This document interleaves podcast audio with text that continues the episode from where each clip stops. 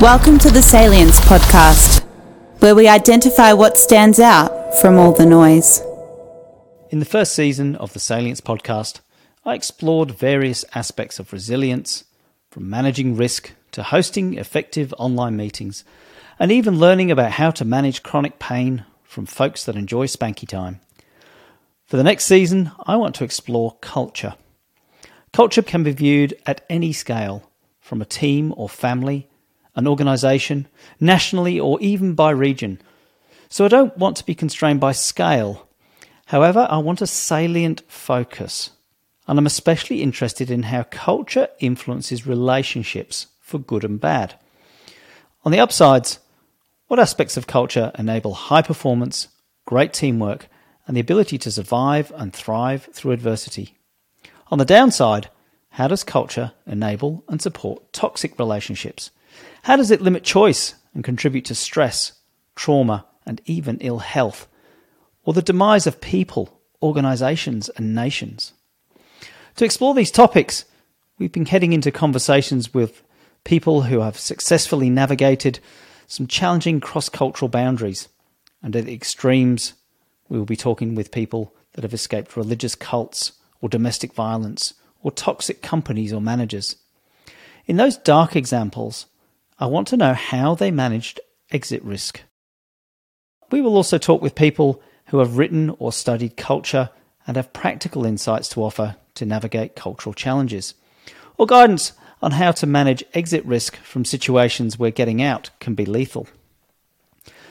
One of the most important aspects of creating a quality culture involves diversity, so I've invited my colleague Zhen Goh from our Singapore office to co host the next season of the Salience podcast. Zhen will host some interviews, I'll host some others, and here and there we will co host together to mix things up a bit. In today's podcast, we're going to have a two way conversation about our own experiences of culture and how that has shaped us and what guides where our attention is in the world. Welcome, Zhen, to the Salience Podcast. Hi, great to be here. So, we've been collaborating for around about eight years now. And at the time, you were working with Dave Snowden at Cognitive Edge, and I was starting to make the links from coaching and team dynamics into complexity theory. And the Cynefin framework and the work you were doing with Dave really resonated for me. What happened before joining Cognitive Edge that led you to focus on complexity based leadership?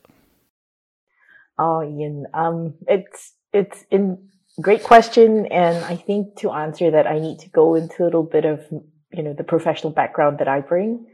Uh, so I am an anthropologist by training. Uh, my, a lot of my early work was actually applied ethnography. And, um, it was an interesting sort of space because back then, some 15 to 18 years ago, ethnography had not really been acknowledged as a legitimate business use case.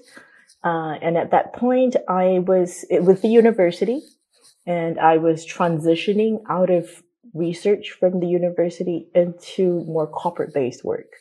And one of the first uh, big contracts I got was actually with um, a tiny department in our Ministry of Health in Singapore, which is the Department of STD Control. So um, my first contract was to utilize ethnography to study sex workers because a lot of their traditional approaches they realized weren't working. And they wanted to apply an ethnographic approach to understand how do we really connect with sex workers so we can teach them some very practical skills. For example, how do you negotiate the use of condoms? Um, how do you actually, uh, you know, put on a, a, condom with your mouth? So these are really highly practical skills. Uh, and, and you can imagine, right? These are situations where the power dynamics are not in the favor of the sex worker. So it was an interesting experience for me because going into this space as a woman, I, I, I had to shed a lot of my own um, preconceptions and really understand how to connect with these women and to ex- explore some of the ways uh, that they're making sense of their own lives and their own work. Um, so some things came to the fore. For example, um, some sex workers from specific nationalities refer to a blowjob as a lollipop, right? And, and it's precisely these kinds of language cues that we have to utilize that shift away from, you know, the script that the Ministry of Health had put together. So it's bringing in all of these types of cultural nuances that was really critical to creating the right educational videos. Um, and then beyond that as well, now just to bring it to a broader space, I, at that point, I had been working in research at the university. I had left. I was starting to explore more corporate work. Um, I was also exploring uh, and trying to understand how real estate is being done. And sitting at, at the boundary across all of these different worlds, I realized that the ways that leaders frame things across these different worlds create a lot of, you know, these cross-cultural dynamics and, and problems that some organizations run into. So that was where my my interest was piqued. And i said this is something that we need to explore so that we can help to create more bridges as opposed to having this space where it's just not connecting at all. Mm. i like that idea of cross-cultural dynamics and, and bridges. What were some of your own early cultural influences that position you for particularly for this idea of this bridging, this this making connections across cultures? So um, it's it's always interesting when people hear you're from Singapore. Uh, so I, I always like to think um, of Singapore as uh, Asia for beginners, and and it's interesting because a, a lot of organizations that I work with they tend to start their Asia offices and headquarters in Singapore. And then they think that, oh, because I can understand Singapore, I can work in Singapore, that sets me up for the rest of Asia. And, you know, beyond that, um, you know, they, they believe that Singapore is, um, like a prototype and that other parts of Asia are variations of Singapore. And it's, it's always interesting because they get this shock that, you know, it's not like that. Even within Southeast Asia, every country has a different language, has a different system, has a different cultural background. Um, so having been born and brought up in Singapore, I think it offers an interesting perspective. It is a bridging space, but beyond that, it's also neither here nor there, right? Um, you get a glimpse into the other side, but you also have this awareness. I don't fully understand it. So it creates, you know, what I like to refer to as a bit of a bastardized perspective. Uh, it's a blend of everything. It's, you know, not particularly pure in any space. Um, beyond that as well, you know, I, have lived and worked in, in almost every continent except for Antarctica. Uh, and, and I think that, that helps to create a broader perspective, but there is this awareness of myself as being both outsider and insider and sort of, um, you know, threshold dweller at the same time. So for me, those, those types of awareness really influence my own understanding of culture. What about you, Ian? Well, my, I've got very little experience of Eastern cultures very broadly, Singapore, uh, Asia. I, I, have a lot of experience of Antarctica, the, the, one place that you don't. Um, I think a lot of a lot of my early cultural experiences were, were as a young kid growing up in Britain in the seventies and eighties. Uh, I was a punk uh, in both the literal and the metaphoric sense. Uh, very challenging in in England in the seventies and eighties.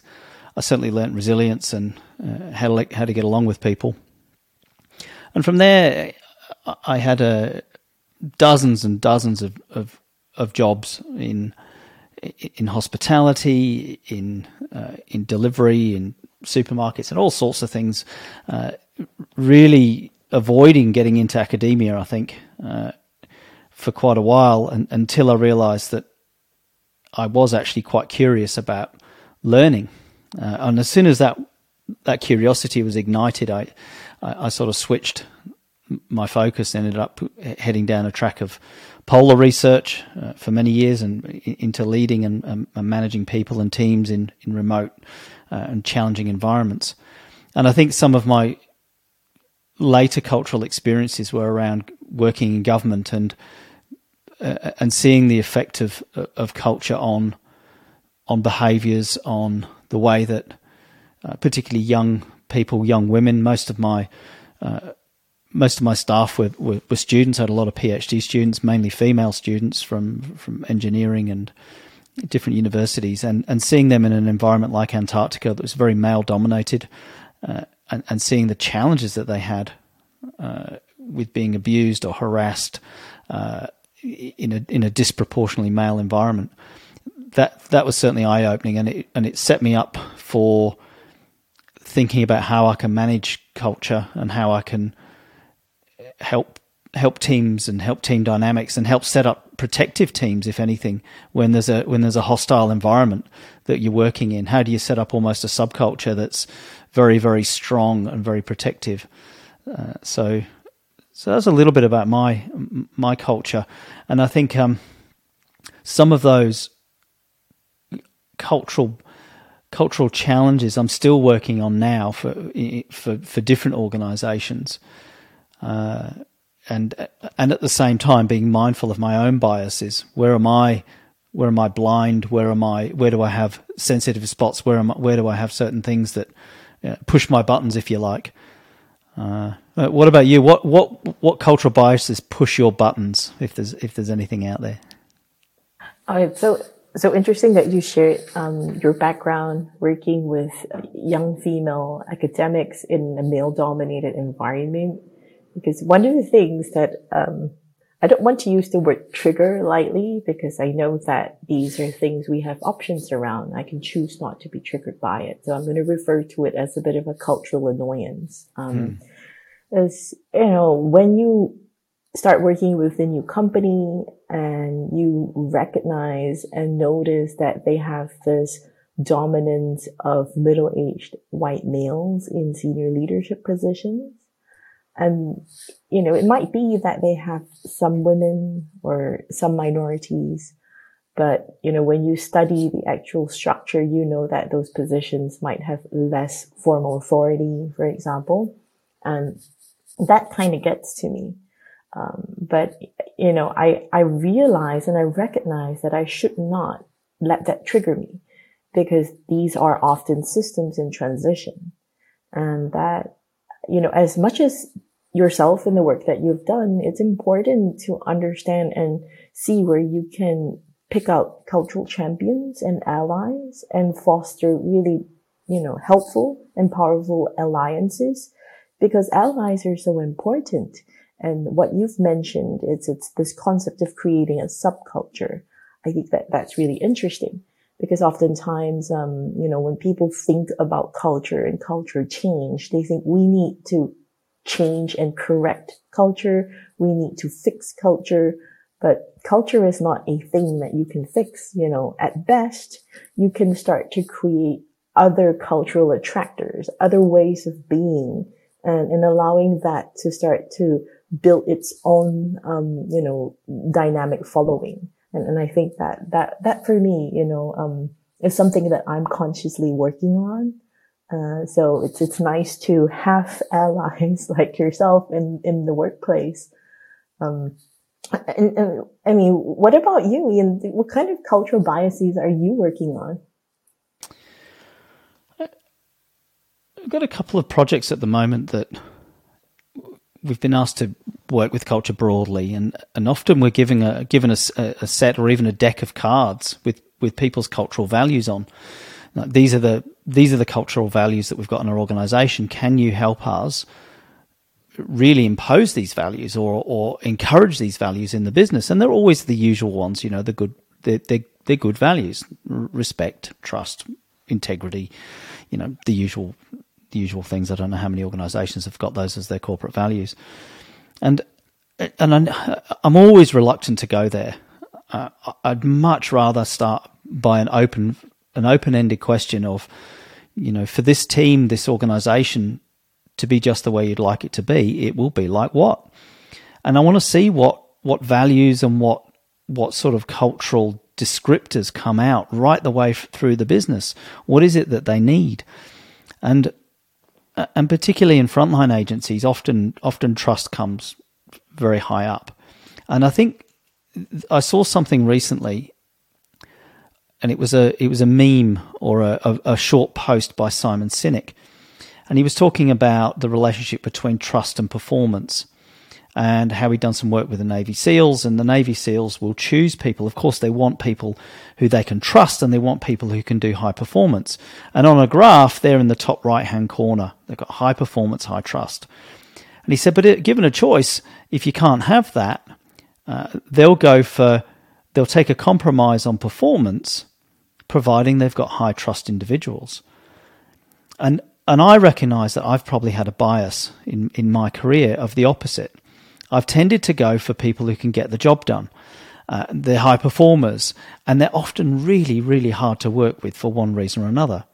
They treat you with contempt. You can't trust them. They don't deliver, whatever it is. And and I think this is the thing that I'm I'm really in, interested in myself, my own biases. Uh, you know, if I'm really blunt about it, I, I, like working with people that can get the job done, so that I don't have to micromanage them. I don't have to do this stuff myself. But ultimately you've got to pay a price for that. You've got to you've got to start to rein in and work out. Well, hang on, these things aren't working, and so I'm really interested in the in the Simon Sinek diagram, and I'm interested in really breaking down trust from a binary trust not trust into what are all the elements of trust, and can that be trained? Can that be changed? Can we create attractors that develop trust in individuals, as well as the more obvious one of, hey, let's get high trust individuals and develop their performance, whatever, you know, their competency, whatever that might be. So I'm exploring that boundary at that man- moment between, or that relationship between performance and trust in, in organizations. And, uh, and I'm really acutely aware of my own biases in here.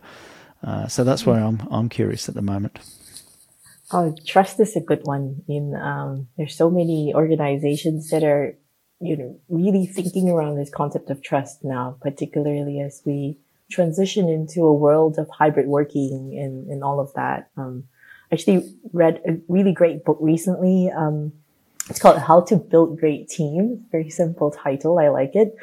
Uh, and, and in that book, um, the author explores trust, uh, through, you know, a, a few dynamics. And he says that uh, so the the story, the story that he used to carry his thinking is actually around um, in expedition, and and how this guy who trekked through the Amazon had a partner that um, he had, you know, a good personal relationship with. I think they started off with high trust, potentially not so high in performance, um, and how that relationship fell apart very quickly then he took on a guide that he didn't have much trust um, with, but they were able to build that. And, and he, he broke, he broke it down and he said that a lot of the problems begin because we need, regardless of, um, a person's performance and regardless of your interpersonal trust that already exists in that relationship, to actually develop and come to an agreement on what he refers to as first page trust. So, you know, really explicit sort of what are we doing? What are escalation um, approaches? How do we actually speak to each other? How do we table issues? You know, it's, it's so interesting. He said you start off that way because you don't have anything else to go by. Um, mm-hmm. but you also need to transcend beyond this concept of first page trust. And, and that's where some of the things that you've mentioned, it's, it's, um, performance, uh, interpersonal dynamics, interpersonal trust, uh, shared stories and references, those things need to then be cultivated.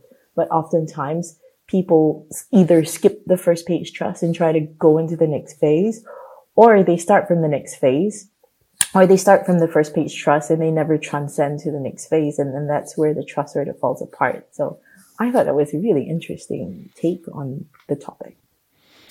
Yeah. I think we could easily have a whole podcast just on trust and unpacking different people's perspectives and criteria for trust.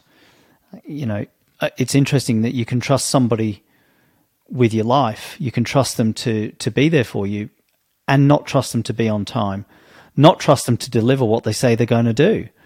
Uh, or vice versa. Somebody can be very uh, outcome oriented. They'll do what they say they're going to do. They'll deliver on time, but you don't actually trust their motives.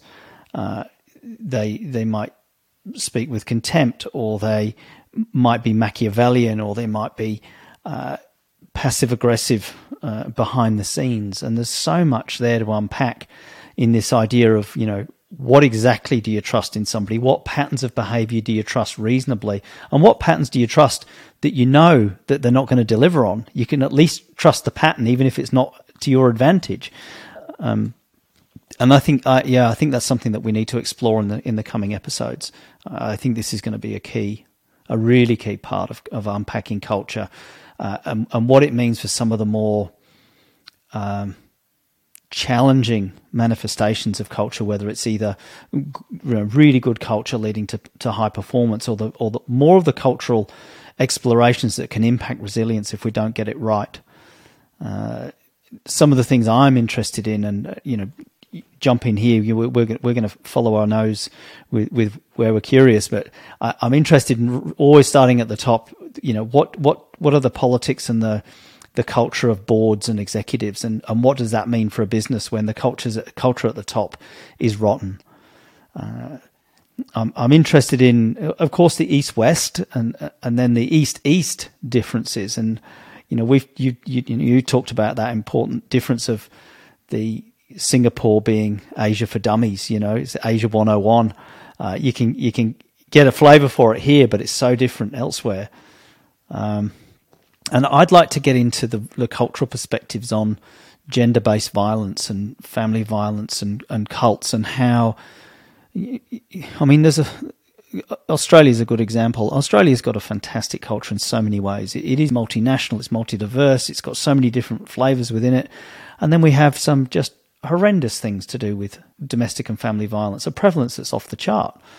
Uh, you know, I want to unpack some of that and come up with some of the cultural insights that can help us shift that. Relationships, crappy jobs. Uh, is there anything else from your perspective you think you'd like to follow your nose with on on the relationship of culture to to relationships? Oh, absolutely. I mean, it's it's such a rich topic and um, so some of the areas that I'm interested in are, you know, it's very convenient, I think, and people have utilized this framing for so long of East versus West. But if you really think about it, what does that mean? Because if you think about, um, let's take Australia for an example, right? The East and the West side of Australia, completely different cultures. But, and then Australia as a country, in the broader East versus West debate, where does it really sit? You know, it's, sometimes it says, we're more Asian and by geography you're closer. But, you know, aspects of the culture, um, veer more toward the West. So I find that this East-West dichotomy is convenient, but potentially also problematic. Um, and we see that a lot now in, in things being fra- framed as US versus China that is not a helpful dichotomy.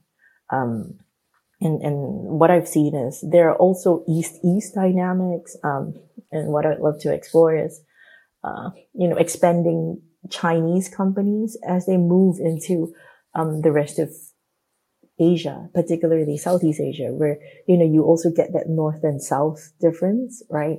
How are they adjusting to the cultural differences?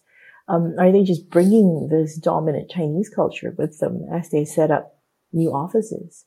Um, you know, we've, we've heard, you know, like, oh, US companies expanding, they just bring their own culture, they're not sensitive, but countries within, you know, the East, I'm using this term very loosely, right? They're also doing it to each other.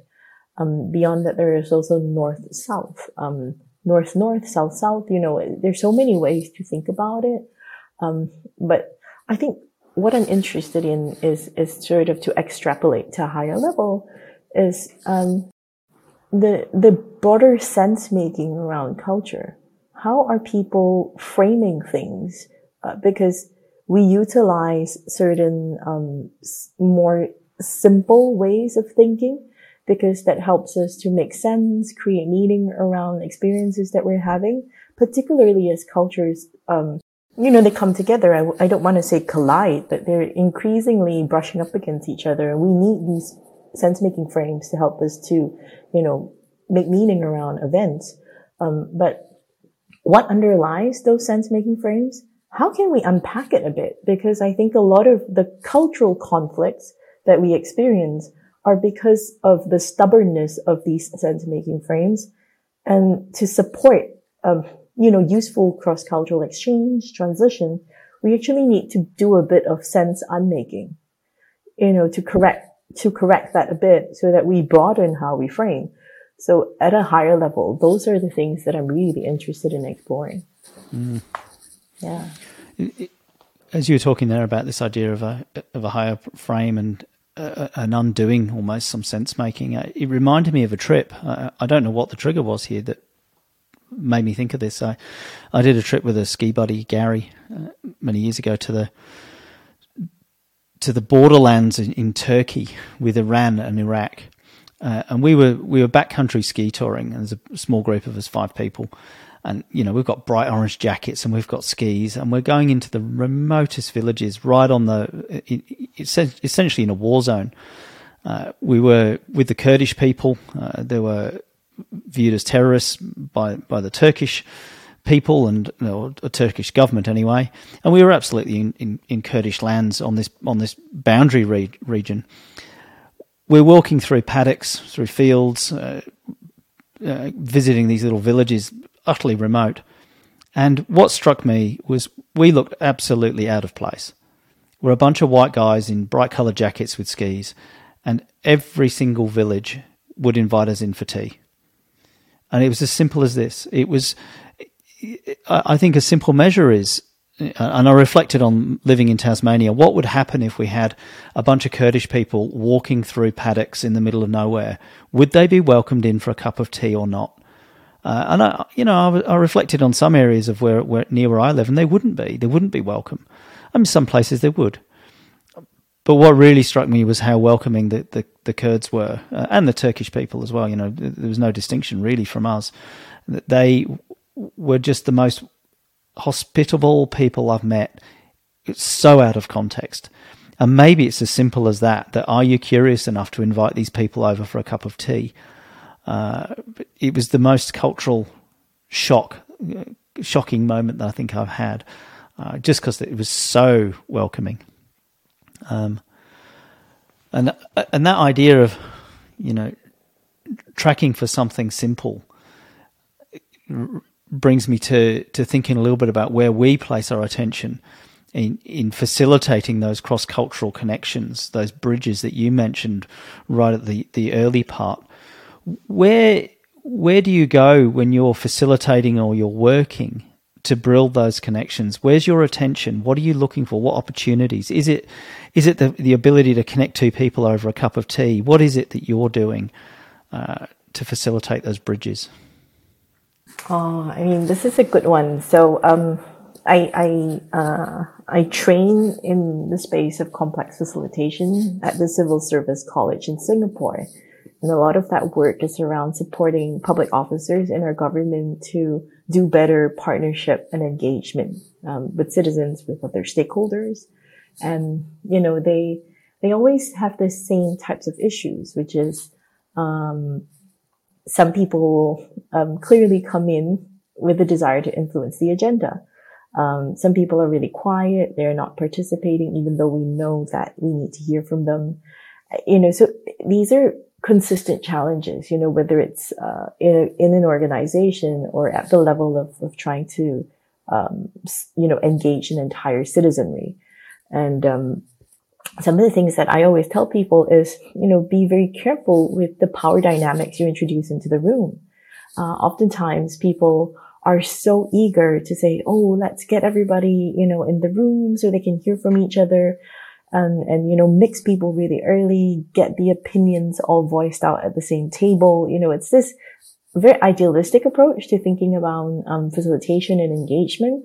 And a lot of it is good intentioned, right? Um, however, you know, the challenge with that is you are influencing and reinforcing power dynamics in a very small microcosm of the system.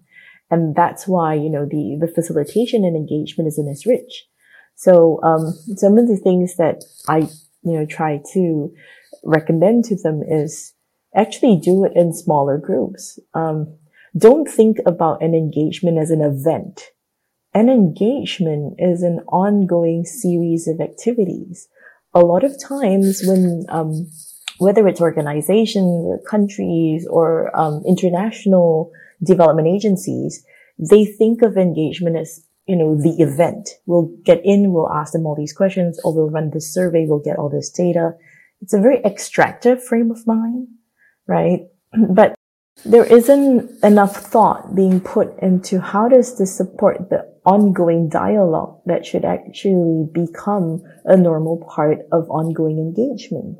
So it really is around reshaping the relationships and coming to an ongoing feedback loop. And, you know, it's not purely extractive. There is return. There is, um, invitations to say, we have all this information. We want your perspective on how you're seeing it. And when you start off with, um, smaller groups, you can collect that information and then socialize at a later time. And that's when you are triggering less of the power dynamics. And to go back to that question of trust, right? Within um, teams, there needs to be trust. But beyond that, when you're doing facilitation, what you're really trying to get at is building understanding and trust across factions, across groups. And that is not a one-time extractive thing. So it, again, it's sort of going to the broader frame of facilitating. It's thinking about it as ongoing engagement. Um, and I'm sure you you have some fascinating experiences as well, Ian, um, in the work that you do. Yeah, interesting. I think I've been doing something quite a lot recently that uses spatial dynamics and understanding the role of space to really surface power dynamics that you were talking about. So, looking at the setup of a room, uh, or even a even a board table, or talking about communicating with influence, and when somebody's describing a situation that they're in, uh, I'll get a, I'll get the board and I'll draw up the table. I say, I bet you're sat around a board table that looks like this, and they'll go typically go, yeah.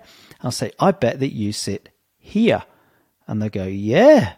And I go, and I bet that person that you're talking about sits here and that somebody and this person that you're talking about sits there and we can map out the relationships based upon the spatial dynamics and the narrative from the relationships that somebody's been describing. And i think that gives us the opportunity to start training and understanding the subtle cues and the non-verbal spatial dynamics in rooms that tell us not just about how we use space to to to shore up the power dynamics, but also to surface what the power dynamics actually are. Uh, and I think once we start to do that, people people learn that hey, I'm I'm exercising from a position of power here that I had no idea I was doing, and other people go, wow, I didn't realize that I was being subjected to these power dynamics. So so that's some really curious work. Um, so yeah, I, I, I, absolutely resonate with this idea of, of, of, power dynamics and and and the I liked something you said very early on here, which was about systems in transition. Instead of being triggered about them, you're going, "Hey, here's a system.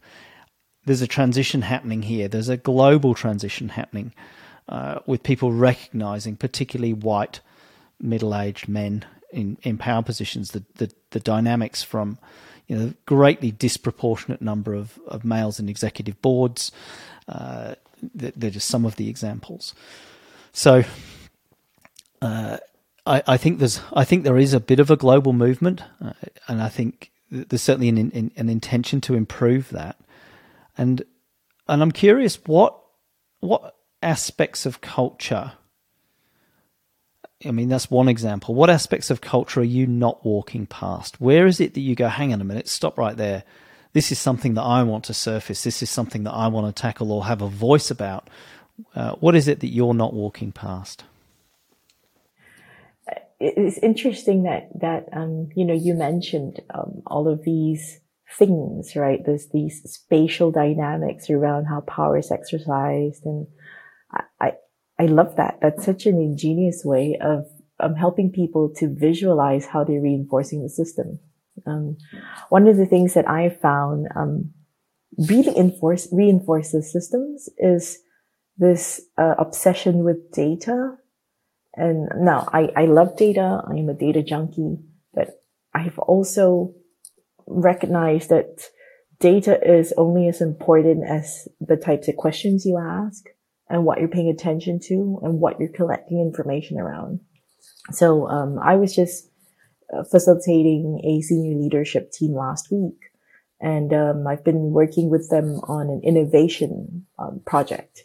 And a lot of our work started off with, let's try to find, you know, the most innovative ideas. Let's, let's scope the ecosystem. Let's see what people are thinking so we can pull all of this inspiration into our innovation portfolio. And there, you know, the, the work that we did in getting the system provided us with really great ideas, really great insight. Um, but you know what really surprised me most was when we presented it to the senior leadership team, there was exhaustion, not excitement. Um, and you know, we, we've got the CEO and the COO being really excited by these ideas. And then the rest of the team sort of being like, okay, this is great, but, you know, and, um, in a follow-up session, they said, what should we do? You know, what are some, what are some of the things that you noticed in the data? And the question that I asked the team was, how are you guys feeling about the state of innovation in your organization today? And I got a lot of, um, you know, answers like sometimes it's good, sometimes it's bad a lot of overwhelmed. And then I asked them, you know, how excited are you? What is your level of excitement? And where is this excitement coming from? And everyone was stumped. They were like, we've never been asked that before. And they said, we're excited, but there is always the but. And um, I I turned to the CEO and COO and said, I don't think you guys have a problem with innovation in terms of how you're pushing the envelope. I think you have a problem with how you're bringing these ideas to fruition and how you're balancing innovation and your portfolio against business as usual. Because what I'm sensing in your, your team is exhaustion. And the CEO said, Oh, where did that show up in our data? And I said, we have to be very careful with what we call data. Data is not just what comes on a formal spreadsheet, right? Um, data is how people are responding, um, participation levels, um, how excited people are to actually, you know, um, get on board when the idea is exciting. Uh, you know, they had so many things going on, uh, but they weren't balancing it against business as usual. And, and it, it was a very interesting point for them. They're like, ah, so data goes beyond what we formally collect in spreadsheets. So that's something I would like to surface more in organizations. Yeah, I, I think. I mean, there's always a danger in this, of course, but I think some of the data that you, are talking about can still be it can still be measured and, and and graphed and visualized. You know, we can we can look at excitement, we can look at overwhelm, and we can capture those narratives. I, I think one of the biggest ones I'm I'm working with at the moment is is sense of threat in the workplace. Uh, people are fearful. They're mainly fearful of the managers, sometimes of the co-workers, and occasionally it's the the client, the patient, the enemy, the you know the the inmate or whatever it might be. In, in particularly in frontline work, the sense of threat really drives or uh, and is an integral part of culture. Uh, we have all sorts of behaviours then, and these are some of the things that I'm I'm really working on myself in my own with my colleagues, uh, with the people I work with, and that's around passive aggressive behaviors, uh, not really surfacing or not not being willing to provide feedback, not being willing to to stand up and say, "Hey, look, this is not okay." And related uh, to that is is this sense of contempt, uh, and that can be expressed verbally and non-verbally. And I think there's some of the cultural elements I'm really keen to work on at at organisational levels uh, and, and start to track. And I, am you know, I'm getting some really good data there on some of those intangible elements that you were talking about that influence things like innovation and performance and uh, you know business performance as a whole and, and risk. Uh, and I think that they can still be tracked. I think we just have to be a little bit careful that we don't end up uh, creating systems where people start gaming those those metrics. Yeah, absolutely. Um, I think one of the things that that sort of um, always interests me is it's gotten very um, common and popular to highlight the importance of context when we're dealing with problems, when we're approaching issues. Um, but it's funny. I, I, once did this exercise where I asked my clients, what is context? What is your context? And the reality is people don't know how to define it. It's just too big a question because um, context really ref- refers to that broader framing, and therein, you know, it lies all of the issues around what are the things that I should be highlighting and paying attention to. Um, and one of the concepts that I, I, learned recently that I think is so interesting is this concept of a, a constitutive constraint. So all systems have constraints, right? Time, money, resources, so on and so forth. Um, and some of these are constitutive and some of these are culturally imposed. And, um, so an example that, that, the, um, that, that was given was in a, you know, if you take away the rules in a game of chess, the game of chess no longer exists, right? It's just a bunch of, um, little figurines. But if you remove traffic rules, traffic still exists. And, and in every system, you have a combination of both the constitutive constraints and the things that have become so culturally accepted that we assume they're constitutive. Right. And, and a really good exercise I have found with um, my clients is really just to ask them, hey, let's think about your context. It's so convenient. Again, it's like this east-west dichotomy, this framing, right? And context has become another way to frame things. Which is ironic because it is talking about the broader framing. So what is the context of your context? How do we really think around this? How do we identify the constraints? And then how do we identify the ones that are truly constitutive and the ones that we can actually play with a bit more malleable? Right? Um, so, and I think that also links back to some of this, um, how do we collect data? What do we collect data on? You know, what are some of the questions we need to be probing into the system around? I think one of the biggest cultural challenges that I'd like to to nudge is very much the same. It's this idea of evidence based thinking. It's it's yes, it's data. It's what are you looking for? What kind of things support your thinking? What kind of things will refute your thinking? And that's much much more valuable. How would I scan the world with a filter that's going to tell me that I'm actually uh, going down a dead end here, or I'm going somewhere that's going to be dangerous, or I'm going somewhere that I've got a strong belief in, what's the evidence going to tell me that I'm wrong? Not the confirmation bias that tells me that I'm right. Uh, so uh, I agree with you. I've got a slightly different frame on it, but I, I think that's one of my top pet things that I'm placing attention on, I suppose. Ah, so, Ian, if if you could direct people's attention, you know, whether it's, it's your clients in coaching or the organizations that you're working with, or, or just you know people you interact with, right? If you could direct their attention to something important in the world to you, what would that be? I think I think it, it comes down to that that evidence and placing the evidence in the whole context of the whole of life.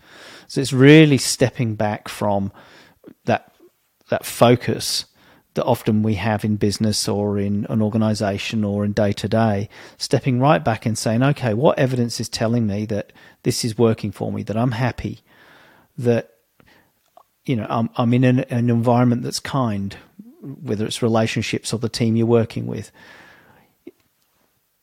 So I think it's stepping back, using evidence, and then making decisions on the basis of that. I'm living my best life here is this a good use of my time right now? If I'm in a crappy job right now, is it serving me right now? And if it's not, then what am I going to do about it? What evidence is telling me that I'm I'm living my best life? Uh, so I, I, think that would that would be it. What about you? What what um where would you direct people's attention? What what would that be? I, I love that you mentioned kindness as kindness is such an important and underrated thing um, for the world. Actually, in the past, when people asked me what, what I looked for in a partner, I said, I need them to be kind. And, and everyone thought I was just joking around, but it's such an important quality. So I definitely resonate with that. Um, I, I, mean, what, what I saw and heard through um, our conversation and, and what you've just um, and how you've just responded is actually, um, and that that's what it is for me is this concept of awareness.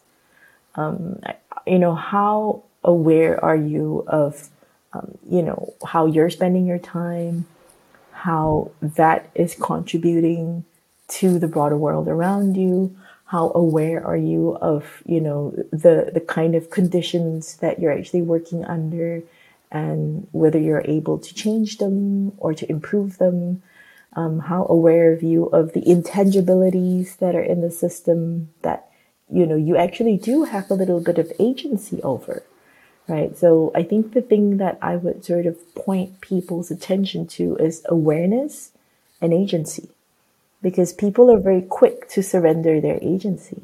The system has me in this position. You know, I am receiving these problems, I'm receiving these conditions. But awareness creates agency. And, and I think that, that, that allows people to become more active participants in their own life and allows us to, you know, challenge some of the bigger problems that we see in the world, like around, um, you know, very strong cultural biases that some people have against each other, um, the way we're utilizing resources. We're in a climate crunch, right? People believe that the system is just as it is. And again, that surrendering agency. It's identifying where our agency really does sit. Yeah, I like that. I think you've articulated some of my passions better than I did there. That's great. Uh, I like this uh, this combination of awareness and agency. And and we began exploring some of your early days and your your early projects and how they helped inform where your uh, interests were. And given this this notion of agency and awareness of where you are in your life right now, what are your future aspirations, uh, work or elsewhere in life? ah, I want to be sipping margaritas on a beach somewhere. no, I'm joking. Um, I, I think that um, my aspirations are really to start to focus and, and choose work that really makes a difference. And, and the, you know, to contribute attention to areas where I know that the type of work that we're doing together can influence things. Um, for example, in the space of potentially energies, right? How do we actually increase awareness of how there are alternatives um, improve the ways that we're transitioning toward these alternatives, um, you know, in the space potentially of pharmaceuticals, right? How can we actually improve the way as as a population we have a relationship with ourselves, our bodies, our health? Um, what are the ways that we can transition beyond this? Um, what I think it has been created is, is a dependency type of system right? There are ways where we can more creatively um, co-create a new system. And I, I would really love to explore what that looks like because I think that if we don't, we're in for a lot of trouble. So at a at a professional level, those are the places I like to put my my time, my my interests, um, my energy. Uh, at a personal level, is it's really um, and this is something I've always struggled with which is understanding how to balance. Genuinely, we talk about work life balance. We talk about, you know, um, prioritizing your own health and well being, understanding the value of personal time. That's something I have always struggled with. And I would really love to um, nudge more closely toward that concept of balance. what about yourself, Ian? Uh, fairly similar. I like this idea that you mentioned of a of co-creating a new system, and I was in a, I had a conversation with Dave Snowden oh, eight maybe eight or nine years ago now, and we we were talking about Tasmania, and he said you've got a great opportunity in Tasmania because it's like a small country. He said you've got some boundaries, you've got some cultural norms, and he said you've got opportunities to to shape and change culture, leadership, and, and awareness at the scale of a small country. And and I, I was really taken by that, and I, I love this idea that that we could have an impact at the level of a state like a small country. And I think one of the things that we're doing in the in the business is we've we've now got a critical mass working across so many different agencies, teaching complexity, awareness, uh, resilience, uh, how to lead effectively, how to create this you know this thing called psychological safety. How do you do it? How do you track it? Uh, and now that we're starting to see agencies talking to each other and working together collaboratively, working in a systems informed way. They're acknowledging complexity and ambiguity. Uh, they're acknowledging that things are falling down the gaps between different roles and different structures and different uh, hierarchies, and that hierarchies don't necessarily work. And we need a much more fluid way of uh, of achieving, uh, looking after people, whatever it might be. So I think there's I think there's that. Uh, I think there's opportunities globally to to to particularly I guess work with trauma. I think that's probably a passion uh, of mine within the business is is really finding a way to scale the the work that we do around trauma reduction and recovery, uh, particularly for frontline people that that do have very very tough jobs. And I think I think yeah, I, I like to be I like to be largely unbalanced in, in my work and life. I, I teeter between lots and lots of really good holiday and lots and lots of work. But I, I take your point that you know I'd really like to make sure that that's in uh, it, it, just how I'd like it to be. You know, with with my wife and my kids and and having some really fantastic adventures there and and having it all uh, at a pretty high pace. I I think that's that's perhaps mine my my aspirations there. Keep doing what I'm doing uh, I think it's by and large it's working pretty well, uh, and uh, yeah, I think for the next year ahead, the next two years, I think it's really going to be a focus on that adventure and learning, uh, and seeing where we go. Uh, I, I, think I think I've taken I've taken a number of points from today's conversation, and it's really started to, for me to think about the the next interviews that are coming up over the next few days. Actually, I'm taking some salient points from from you around systems in transition and how we can help those rather than just butt up against them. How can we help that transition? How can we help uh, the change in power dynamics? That was a key part. How can we use data and evidence in a more nuanced way that supports that transition from some of the established power dynamics that, that aren't working now? They don't have the diversity that we need uh, for, for today's problems. Uh, so, how can we take all of that to to co-create this new system that you're talking about? This new system that's complexity informed, culturally diverse, uh, and tackle some of the really big problems of today. They're the salient points I took from what you said. Uh, what did you take from what I said?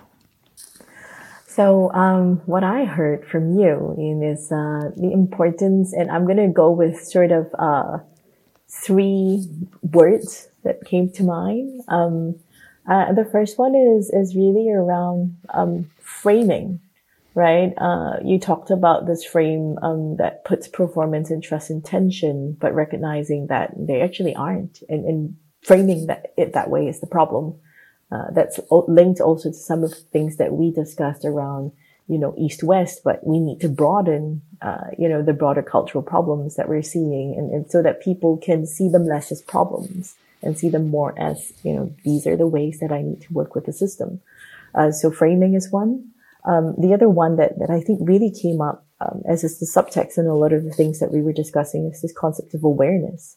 Uh, awareness of power dynamics with that spatial exercise that you um, you do with your clients, um, awareness of the conditions that you're actually working under and awareness of how you can influence them. And then um, the third one resonates a lot with, with your point is this one around co-creation. That I think a lot of the work that you do and we do um, together is helping people recognize that you are co-creating your reality and you have the ability to co-create a different one. So mm. those were the salient points for me. Ah, fantastic. Thanks for the conversation. I'm really looking forward to interviewing people, hearing the interviews that you do with people, and uh, hopping on and doing some co uh, co creation of, of interviews and podcasts together. Uh, I think it's going to be a lot of fun.